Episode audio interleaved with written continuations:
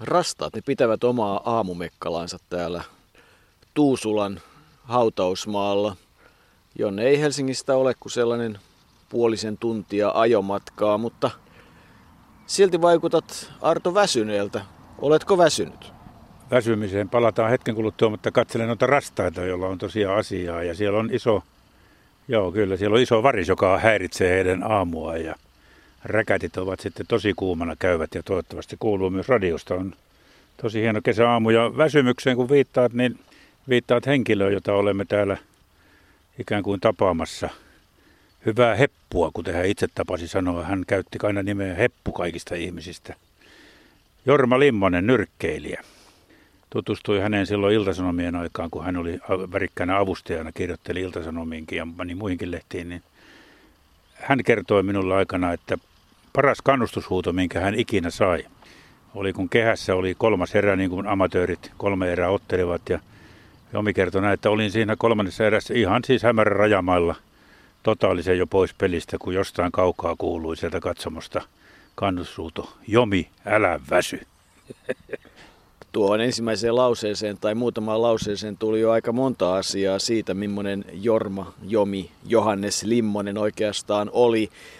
Evakon poika tietyllä tavalla, koska isähän oli inkeriläinen, kolme veljääkin syntyi ja Myrskylän kautta Järvenpäähän heidän tiensä meni ennen kuin sitten perhe muutti vuonna 1964 Roihuvuoreen, eli se selittää sen, miksi olemme täällä Tuusulan hautausmaalla, emmekä kenties Malmilla, jonne joku meidät oivallisesti oli opastavinaan, mutta täällä todella harmaa kivi on ja Jomi Limmonen syntyi 21.9.1934,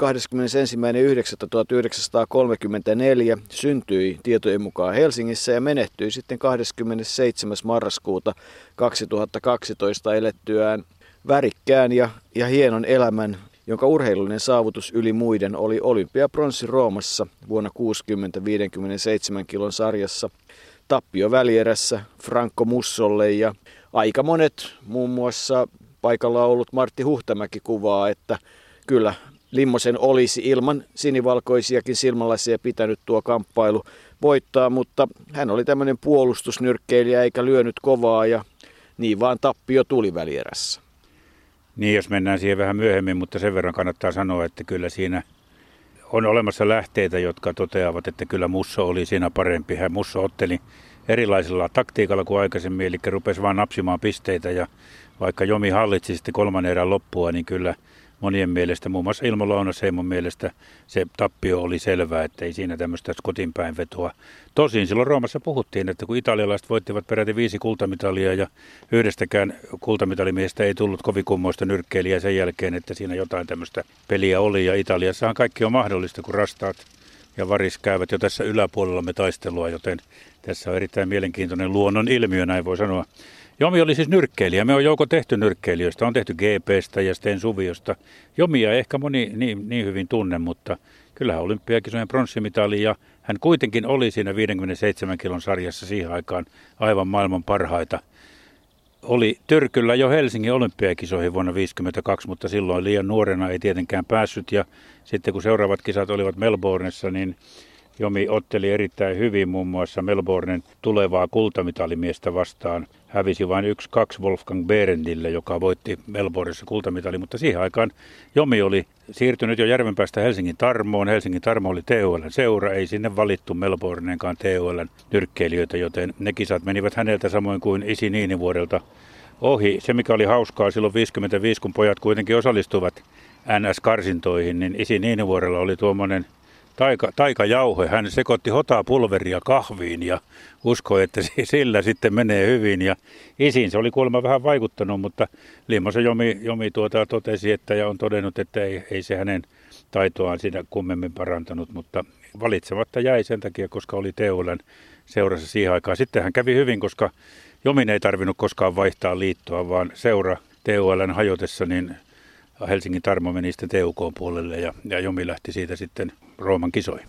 Oli sitten mukana vielä Tokiossakin nyrkkeilijänä, mutta se ei nyt sitten enää sujunut niin erinomaisesti. Oli kyllä, tappio tuli silloin toisella kierroksella ja oli kyllä mukana Meksikossa. Oli nimittäin siinä vaiheessa jonkin aikaa Suomen nyrkkeilijöiden päävalmentaja. Mutta kun puhutaan hänestä nyrkkeilijänä, niin, niin nimenomaan amatöörinyrkkeilijänä, sitä pitää painottaa se oli hänelle tärkeä asia, niin vuosien 53 ja 64 välillä 10 SM-kultaa, niistä 3,51, 2,54 ja 3,57 kilon sarjassa, ei vähäpätöistä kaverille, jonka mittaa oli kuitenkin 180 senttiä. Neljä PM-kultaa 51 ja 54, 57 kiloisissa ja neljä TUL-mestaruutta ja mikä merkittävintä aivan uskomaton määrä otteluita uran aikana, myös kansainvälisiä otteluita, joihin kuuluvat 39 maaottelua ja 29 voittoa. Ja nyt sitten herää kysymys, että, että olisivatkohan nuo lukemat, mitä äsken lueteltiin, nuo Suomen mestaruudet ja maaottelut edelleenkin ikään kuin tilastokärki? Luulen, että on. En ole nyt sitä osannut tarkistaa, mutta luulen, että on. Ja kaikki alkoi siis, jos mennään takaisin sinne alkupäähän tuolta Järvenpäästä, on sanottu, että Jomi, Jomi oli 50-luvulla Järvenpään nuorten miesten idoli jo siinä vaiheessa, kun hän, hän, hän tunnistautui nyrkkeilijäksi. Ja nuo sen harjoitustavat, millä hän harjoitteli silloin, aika, aika mielenkiintoisia. Naruhyppelyyn kuului puolitoista tuntia päivässä. Kalervo Ollilla, Mauri Luukkonen olivat hänen valmentajiaan siinä uran aikana. Sitten tasapainoa Jomi harjoitteli Kyrölä ja Järvenpään välillä kävelemällä rautatiekiskoilla – siihen aikaan kulma kyllä kuuli, kun juna tuli, joten tuota ei ollut sitä vaaraa, että olisi jäänyt junan alle. Sitten välillä juostiin Tuusulajärven ympäri, että saatiin vähän fyysistäkin kuntoa. Metsässä Jomi harjoitteli yksinkertaisia askelkuvioita paljon ja tällaista kaikkea. Ja hän oli, hänellä oli aikaa harjoitteluun paitsi silloin, kun ei ollut. Eli nyt täytyy muistaa se, että hän on myös elokuvatähti. Hän oli silloin nuorena poikana 300 pojan joukosta hän tuli valituksi Suomi-filmi-elokuvaan Niin se on pojat, jossa Einari Ketola esitti korporaali Möttöstä ja hän oli yksi Möttösen pojista.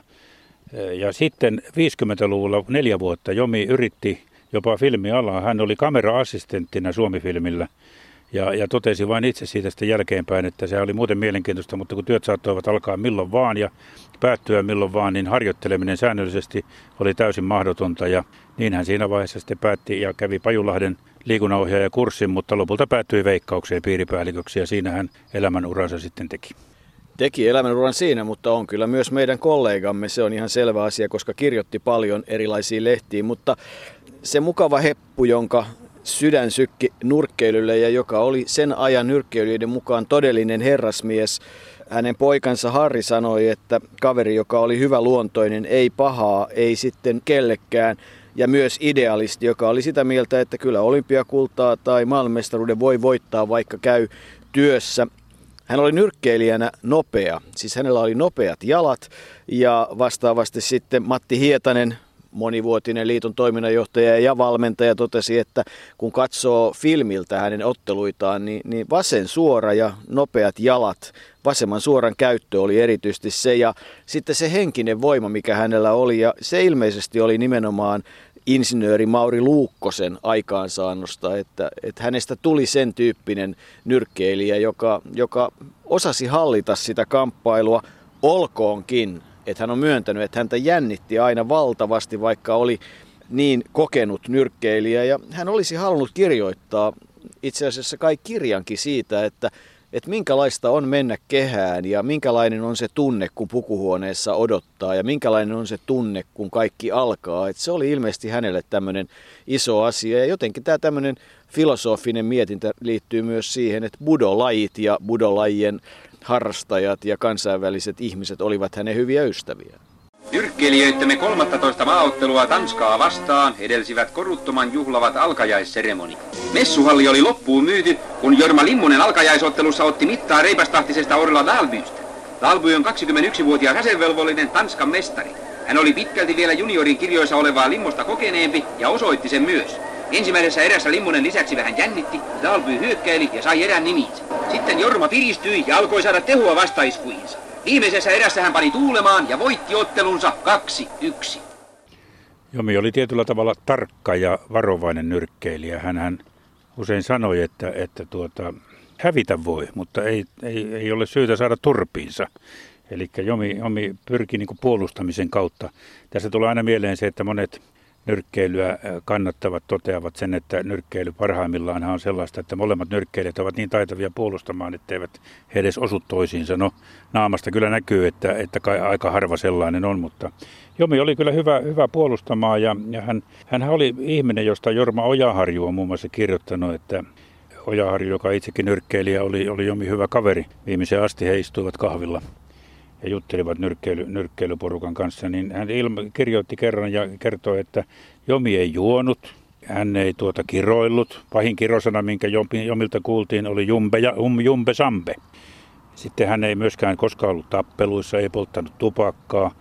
Hän oli siis kaikin puolin, niin kuin, niin kuin sanotaanko tämmöinen ihminen, jolla ei ollut paheita, ellei sitten nyrkkeilyä lasketa paheeksi, mutta ei sitä, ei sitä todellakaan niin kuin Jomi paheksi laskenut, vaan se oli hänelle ihan henki ja elämä.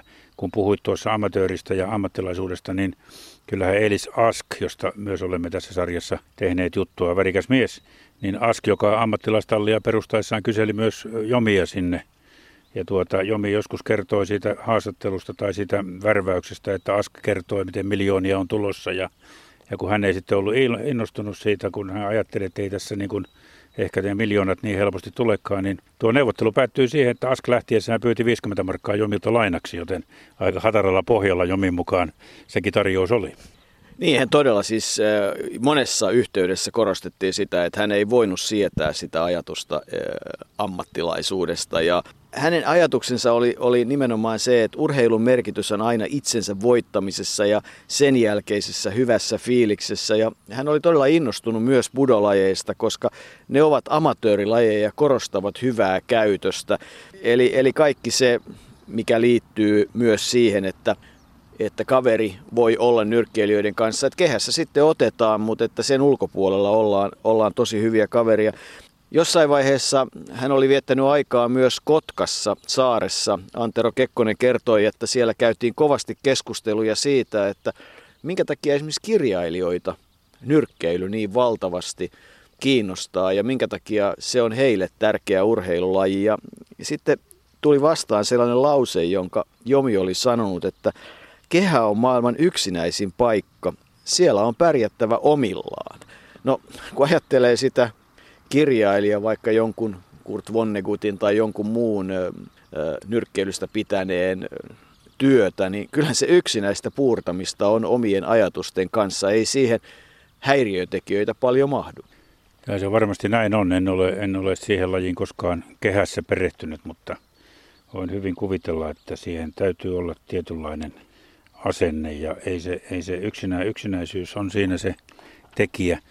Tosi Jomille esimerkiksi kävi sillä tavalla, kyllähän nyrkkeilijäkin varsinkin ennen ottelua tarvitsee kannustusta ja psyykkausta, niin kuin sanotaan, mutta esimerkiksi Roomassa olympiakisoissa, kun päävalmentajana oli Jukka Laaksonen, niin kerrotaan, että ennen ensimmäistä ottelua Laakson oli jättänyt Jomin istumaan penkille sinne pukuhuoneeseen ja todennut, että odota siinä, kun tulevat hakemaan, että minä lähden katsomaan otteluja.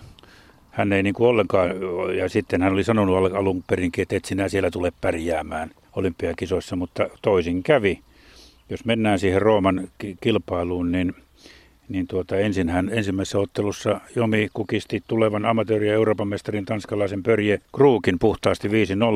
Ja sitten tuli tiukkaa, niin kuin Jomille tuli useissa matseissa tähän väliin muistan juuri nyt, että semmoinenkin kertomus oli, että erässä ottelussa, jonka Jomi oli hävinnyt 2-3, hän oli jälkeenpäin kysynyt siltä kehät tai arvostelutuomarilta, joka oli äänestänyt häntä vastaan, että mikä, mikä siinä oli ongelmana, niin tämä oli sanonut, että sinun suorasi jäi 5 senttiä liian lyhyeksi. Aika tarkkaa, tarkkaa näköä tuomarilta. No mutta kuitenkin Tanskan Krugin kukistuttua seuraavana tuli vastaan Iso-Britannian Phil Lundgren. Sen, sen Jomi voitti 3-2, eli ei hän aina hävinnyt niukasti, hän myös voitti niukasti. Ja kolmannessa ottelussa äh, hävisi sitten Rodesian Abel Pecker, samoin lukemin 3-2. Francesco Musso tuli, tuli tuota sitten liian kovaksi, kovaksi vastustajaksi. Sekin oli tiukka ottelu, mutta siitä on olemassa erilaisia tietoja ja kyllä mä uskon siihen, että ei Jomikaan koskaan sitä varsinaisesti valitellut, että hän olisi kärsinyt siinä tuomaritappion vaan, vaan jäi sitten kuitenkin pronssille, joka Rooman kisoista oli erinomainen saavutus. Ei Suomi sieltä liikaa mitalia saanut. Eniten Jomi aina arvosti sitä, mitä tapahtui kymmenen vuotta niiden kisojen jälkeen. Hän oli Roomassa turistimatkalla ja seisoi erään näyteikkuna edessä kun aika kuuluisa italialainen Giovanni Benvenuti tuli ja totesi, että mitäs Mr. Limmoselle kuuluu. Silloin Jomi sanoi, että hän tunsi itsensä imarelluksi. Mä olen sen verran idealistia ja mä uskon, että, tuo, että vielä tänä päivänäkin tavallinen suomalainen kaveri pystyy aina olympiavoittoon saakka käyden töissä ja sitten harjoitellen sen myötä. Että silloin kun mä esimerkkinä harjoittelin tuonne Rooman kisoihin, niin mä sitten aamulla kello kuusi lähdin, lähdin lenkille sinne stadionin taakse sinne pohjoiskaarteeseen vetämään sitä lähinnä sitä uima, uimastadionin mäkeä ylös ja sitten mä tulin kotiin ja kävin suihkussa, menin töihin ja sitten kun toiset menivät päivällä syömään, niin mä menin autotalliin ostamaan puntteja ja nostelin siellä puntteja sitten vahvistaen itseäni ja sen jälkeen sitten työpäivän päälle lähdettiin harjoittelemaan ja, ja harjoiteltiin sitten niin pitkälle kuin tuota tarvis oli. Ja sitten sunnuntaisin aina, etenkin silloin kun mä harjoittelin olympiakisoihin Roomaan, niin niin monta kertaa tämän valmentajani Mauri Luukkosen kanssa, niin me lähdettiin aamulla seitsemän aikaa jonnekin maaseudun rauhaan ja oltiin siellä 10-12 tuntia harjoitellen koko ajan. Kyllähän Jomi Limmosen elämä on ollut sitä veikkauksessa työskentelyä piiripäällikkönä ilmeisesti valtaosan ajoista ja, ja hänen tehtävänsä oli tietysti kiertää. Silloinhan veikkaus oli sitä, että asiamiehet myivät ja niitä oli paljon ja hän ajoi autollaan valtavasti. Oli paljon poissa niin kuin poika Harri muun muassa kertoo, vaikka oli muuten tosi hyvä isä, jonka kanssa paljon puhasteltiin, eli, eli se avioliitto kesti ja perhe oli yhtenäinen asia. No yhtä kaikki hän vei suurvoittajille tiedon kukkien kerran ja, ja kiersi paljon näitä alueita. Oli saanut sitä ennen tietysti Pajulahdessa liikunnanohjaaja kurssilla koulutuksen, mutta Veikkaus oli silloin hyvä työllistäjä, joka suhtautui urheiluun ja urheiluun liittyviin asioihin hyvin. Ja, ja kyllähän se merkittävää on, mitä, mitä Jomi kirjoitti. Ja, ja hänellä oli terävä kynä. Ja hänestä sanotaan, että hänen yksi ominaisuutensa oli se, että sen lisäksi, että hän osasi kirjoittaa, niin hän osasi myös puhua, eli, eli oli hyvä molemmilla tavoilla ilmaisemaan itseään.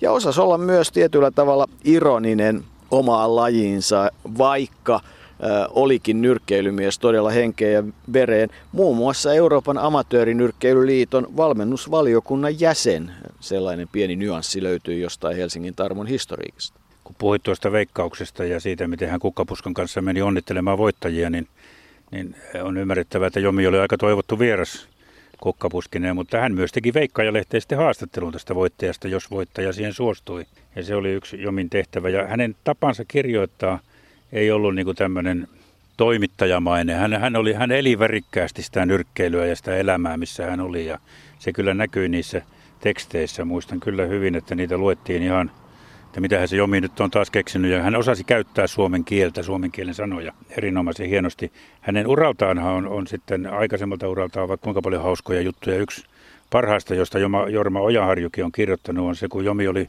lähti harjoittelemaan Santahaminassa palvellessaan Puntikselle, kun ei saanut tuota Ylivääpeli Ruottiselta lupaa käydä, käydä harjoittelemassa, niin lähti Puntikselle ja oli sitten kävelemässä siinä Kulosaaren sillan tienoilla takaisin, takaisin tuota, kun musta auto pysähtyi viereen. Siinä oli vielä, vielä tuota kaikki vaakunaleijonat ja kaikki. Kukas muu siellä kuin Adolf Ehrnrooth. Kenraali istui ja kysyi, mihinkäs jääkäri on menossa ja Jääkäri vastasi totuudenmukaisesti, että Santa Haminaa ja kenraali sanoi, että no sitten kyytiin vaan ja rupesi siellä sitten haastattelemaan, että missä sitä on oltu, niin Jomi sanoi, että oli nyrkkeilyharjoituksissa, joka on varmaan tietysti niin kuin puntissyistä niin kuin niitä harvinaisimpia.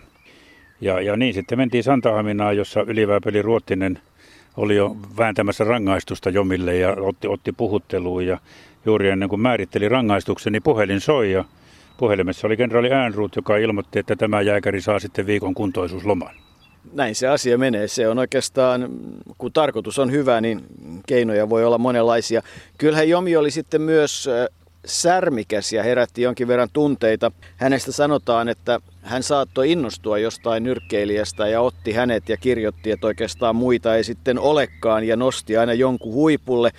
No, sillä oli sitten pelottavan usein semmoinen vaikutus, että se, kun nostettiin huipulle, niin se julkisuus ilmeisesti poisti nöyryyttä ja, ja sen jälkeen saattoi käydä niin, ja aika usein kuulemma kävi niin, että tästä nostetusta ei sitten tullut yhtään mitään, mutta oma episodinsa liittyy Tarmo Uusivirtaan, jonka traagisen kohtalon myös olemme tähän sarjaan kertoneet. Nimittäin elettiin vuotta 1982 ja nyrkkeilijät olivat leirillä Unkarissa ja kovan, erittäin kovan leirin jälkeen otettiin sitten myös maaottelu, jossa Jomi näki Uusivirran olevan aika jäykkä ja myös konttaava, vaikka sitten voittikin oman ottelunsa ja oli sitten sanonut, että ei taida olla hyvät lähtökohdat tuleviin MM-kilpailuihin ja kirjoitti kai sitten kommunisti Tarmo Uusivirrasta aika ikävän tarinan. Jomi itse oli vahva demari ja, ja häntä selvästi se vielä tietyllä tavalla ärsytti tämä vanha TUL. Siitä oli jäänyt jälkiä ja hän myönsikin jossain vaiheessa, että huomaamattaan kirjoitti ja vähätteli tulilaisia kavereita. No oli miten oli. Siitä mentiin sitten Münchenin MM-kilpailuihin ja Tarmo Uusivirta sai MM-hopeaa ja Jomi joutui sitten jonkun verran korjailemaan kirjoituksia, mutta Tare ilmoitti, että hän ei kyllä halua olla missään tekemisissä Jomin kanssa, että myös tämmöisiä tarinoita häneen liittyy. Niin, varmasti liittyy. Jomi oli monessa mukana, mutta kyllä kaiken kaikkiaan hänestä jäi niin semmoinen positiivinen ja kaikkien kaveri. Hän, hän tuli toimeen ihmisten kanssa ja jokaisessa meissä on tietysti omia särmiämme. Kun puhuit maaottelusta tuossa, niin aikaisemmin jo mainitsit muistaakseni, että 39 maaotteluissa 29 voittoa. Ja yksi hauska tarina kyllä liittyy, liittyy Viromaaotteluihin, jossa vastassa maajouksi, Viron maajoukkueen kapteenina usein oli Toivo Laittamin niminen nyrkkeilijä. Ja Jomi kertoi sitten, että joskus kun matsin jälkeen Laittamin kanssa halailtiin, niin Laittamin kuiskasi ennen korvaansa, että Jomi, onko sulla yhtään purkkaa? Maailma oli silloin erilainen. Eikö se niin ollut, että siihen aikaan dollarilla sai mitä vaan ja ruplalla ei yhtään mitään vai miten se vitsi menikään niistä Amerikasta palanneista venäläisistä, jotka ilmoittivat, että suurvallat ovat niin samanlaisia. Jomi siis vietti lapsuutensa Järvenpäässä ennen kuin perhe sitten todella 64 muutti lopullisesti Roihuvuoreen ja hän oli avioitunut vaimo Eira, jonka kanssa elämää yhdessä oli varmasti hyvinkin 60 vuotta. Siinä oli varmasti Eirakin kovilla, koska ensin nyrkkeilyä paljon matkaa ja jossain vaiheessa Jomi oli leikkisesti jo kauan sitten sanonut, että avioehtoon kuuluu, hu, kuuluvat huoltotoimenpiteet, mutta hän arvosti suuresti vaimoaan ja vaimon tekevää ruokaa. He ilmeisesti olivat tavanneet niin, että kun näillä järvenpääläisillä nuorukaisilla oli tapana ottaa junasta viimeinen vaunu, siellä oli itse asiassa aika paljon nyrkkeilijöitä, nyrkkeily oli silloin iso asia järvenpäässä, niin, niin tota, sinne eivät muiden alueiden Korson ja Keravan ja muut nuorukaiset halunneet mennä, mutta sitten joku koiralle, joka oli sanonut, että en nyt sitten tiedä millä slangilla, mutta jotain siihen suuntaan, kun että tuossa edellisessä vaunussa on kaksi aika komeita bönaa ja sieltä sitten Jomi ikään kuin bongasi tytön, joka virkkasi ja, ja siitä sitten syntyi suhde Eiran kanssa, jonka seurauksena sitten Harri ja Tiina, lapset, Jomillahan oli, Jomin vanhemmathan olivat kotoisin todella, tai isä varsinkin Inkeristä, ja asuivat Mannerheimin tiellä, olivat Myrskylän kautta päätyneet Järvenpäähän ja kävivät paljon siellä Jomin matseissa, jännittivät paljon mukana. Se oli näiden isovanhempien ja äidin puolelta sitten tärkeä paikka oli myös se hämäläinen Tervakosken lähellä ollut kesämökki. Tämähän oli niin kuin lainausmerkeissä mun elämäni rooli oli sitten tässä Niin se on pojat, tässä Möttösen kolmosissa siinä keskimmäisenä. Ja sinne oli oikein, muistan silloin sinne oli oikein karsinnat ja sinne sitten tuota, oli monta, monta sataa kaveria sinne pyrkimässä ja mä tiedän, että kun nämä testit, että katsottiinko siellä näyttelijä ominaisuuksia, mutta mutta tuota, paljon katsottiin, että nämä kolme käyriä oli lähinnä samannäköisiä, samankokoisia, saman ilmeisiä ja mä satuin olemaan yksi niistä ja, ja se oli tietysti kiva, että silloin sota-aikana, että se oli niin kuin parasta siinä, että sai sitten väliajalla aina tuota jätskiä ja, ja leivoksia. Se on sen mä muistan niin kuin selkeimmin siitä. Jomilla ja muilla nyrkkeilijöillä oli tapana myös syksyisin aina järjestää meille toimittajille sellainen tai Lintumäen Penan mökillähän se oli moniottelu, jossa ei suinkaan nyrkkeilty.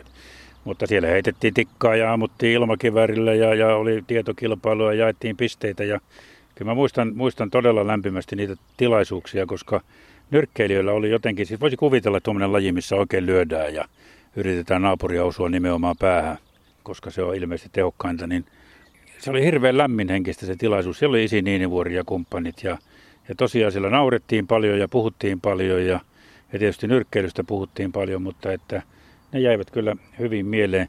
Tuli tuossa mieleen, kun vielä puhutaan tuosta Jomin olympiaurasta, niin Ja puhuttiin siitä, että Francesco Musso olisi tavallaan niin kuin saanut kotiinpäinvedon tuloksena tuon voiton jomista. Ja Mussohan voitti sitten seuraavana jomiottelun jälkeen seuraavana iltana myös olympiakultaa.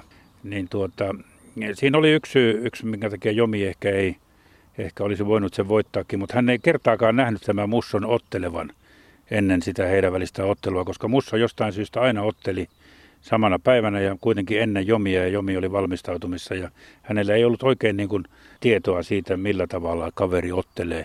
Ja hänelle sanottiin, että Musso ottelee hyökkäävästi, mutta kuin ollakaan, niin Musso rupesikin keräämään pisteitä, muutti taktiikkansa. Hän tiesi ilmeisesti, mikä Jomin tapa nyrkkeillä on ja, ja, ja onnistui siinä sitten hyvin. Jomihan oli mukana, niin kuin sanoit, myös Tokion kisoissa ja, ja siellä pääsi vielä toiselle kierrokselle. Voitti ensin hollantilaisen Jan de Rooyin, mutta sitten kuten hän itsekin sanoi, oli vähän sitä mieltä, että siinä saattoi olla kyllä Itäblokin omalla tuomarilla osuutta asiaa, kun Romanian Konstantin Krudu voitti hänet ja 3-2 olivat tuomariäänet. Mutta että voi olla, että Jomilla, Jomilla oli edellytykset aivan, aivan tuota, hän oli kyllä sen sarjan parhaita maailmassa, mutta ihan se lopullinen, joka, joka vaatii vähän onneakin, niin se sitten puuttuu. Ja, mutta pronssimitali olympiakisoista on erinomaisen hieno saavutus. Ja varsinkin niistä Rooman kisoista, jotka olivat mennä ihan katastrofiksi suomalaisittain, niin se oli erittäinkin hyvä saavutus. Hänellä oli paljon tuttuja, kuinka paljon tosi hyviä ystäviä Jorma Ojaharjun, Reijo Vartijan ja muiden lisäksi. No Joni Nyymanista tuli hänelle, vaikka ikäeroa oli aika tavalla, niin nyrkkeilijä Joni Nyymanista he olivat muutamaankin kertaan Kuubassa leirillä ja kyllä sitten Jouko ja Jyrki Lindberg olivat sellaisia nyrkkeilijöitä nuorempia, jonka kanssa hän teki paljon asioita monen muunkin kanssa, mutta tietysti sieltä jäi sitten myös sieltä filmiajoilta hyviä tuttuja. Edvin Laine ja Ville Veikko Salminen muun muassa olivat hänen erittäin hyviä ystäviä ja tästä Kuubasta saadaan oikeastaan sitten semmoinen aasinsilta siihen jomin yhteen intohimoon. Hän oli intohimoinen matkailija ja nimenomaan kaukomaiden, kauko-itä, Taimaa ja, ja Korea ja tämän tyyppiset paikat viehättivät. Niiden katukeittiöiden sopat, niin kuin hän sanoi, viehättivät häntä suuresti. Ja niitä matkoja tehtiin yhdessä Eira Vaimon kanssa, kunnes sitten vanhoilla päivillä ilmeisesti matkustaminen kauas alkoi olla väsyttävää ja ihan viimeisinä vuosinaan hänen suosikkipaikkansa taisi olla sitten Kardajärvi, jossa hän viihtyi varsin usein ja varsin hyvin. Eli äh, kansainvälinen ihminen, joka ehti elämässään kokea ja nähdä paljon ja oli oikealla tavalla juuri sellainen utelias ihminen. Niin ulkonäöltähän Jomi ei hirveästi ollut suomalaisen näköinen. Hänellä oli ihan musta kihara tukka, ettei ihme, että hän pääsi sinne korporaali Möttösen pojaksi sitten niin se on pojat elokuviin ja, ja, ja, ja tuota, tuollainen iloinen ilme. Hän oli kyllä, hän oli niin kuin semmoinen, miten sitä sanoisi, hän oli niin kuin semmoinen pakkaus, pakkaus elämän iloa, kun hän tuli Iltasanomiinkin silloin niitä juttuja tuomaan, niin aina siinä puhuttiin, puhuttiin pitkään ja kaikenlaista asioista. Vähän erityyppinen kuin Sten Suvio, joka hänkin kävi Iltasanomissa usein, hän toimi lähettinä. Hänellä oli aina rusettikaulassa ja kaikki fiksusti.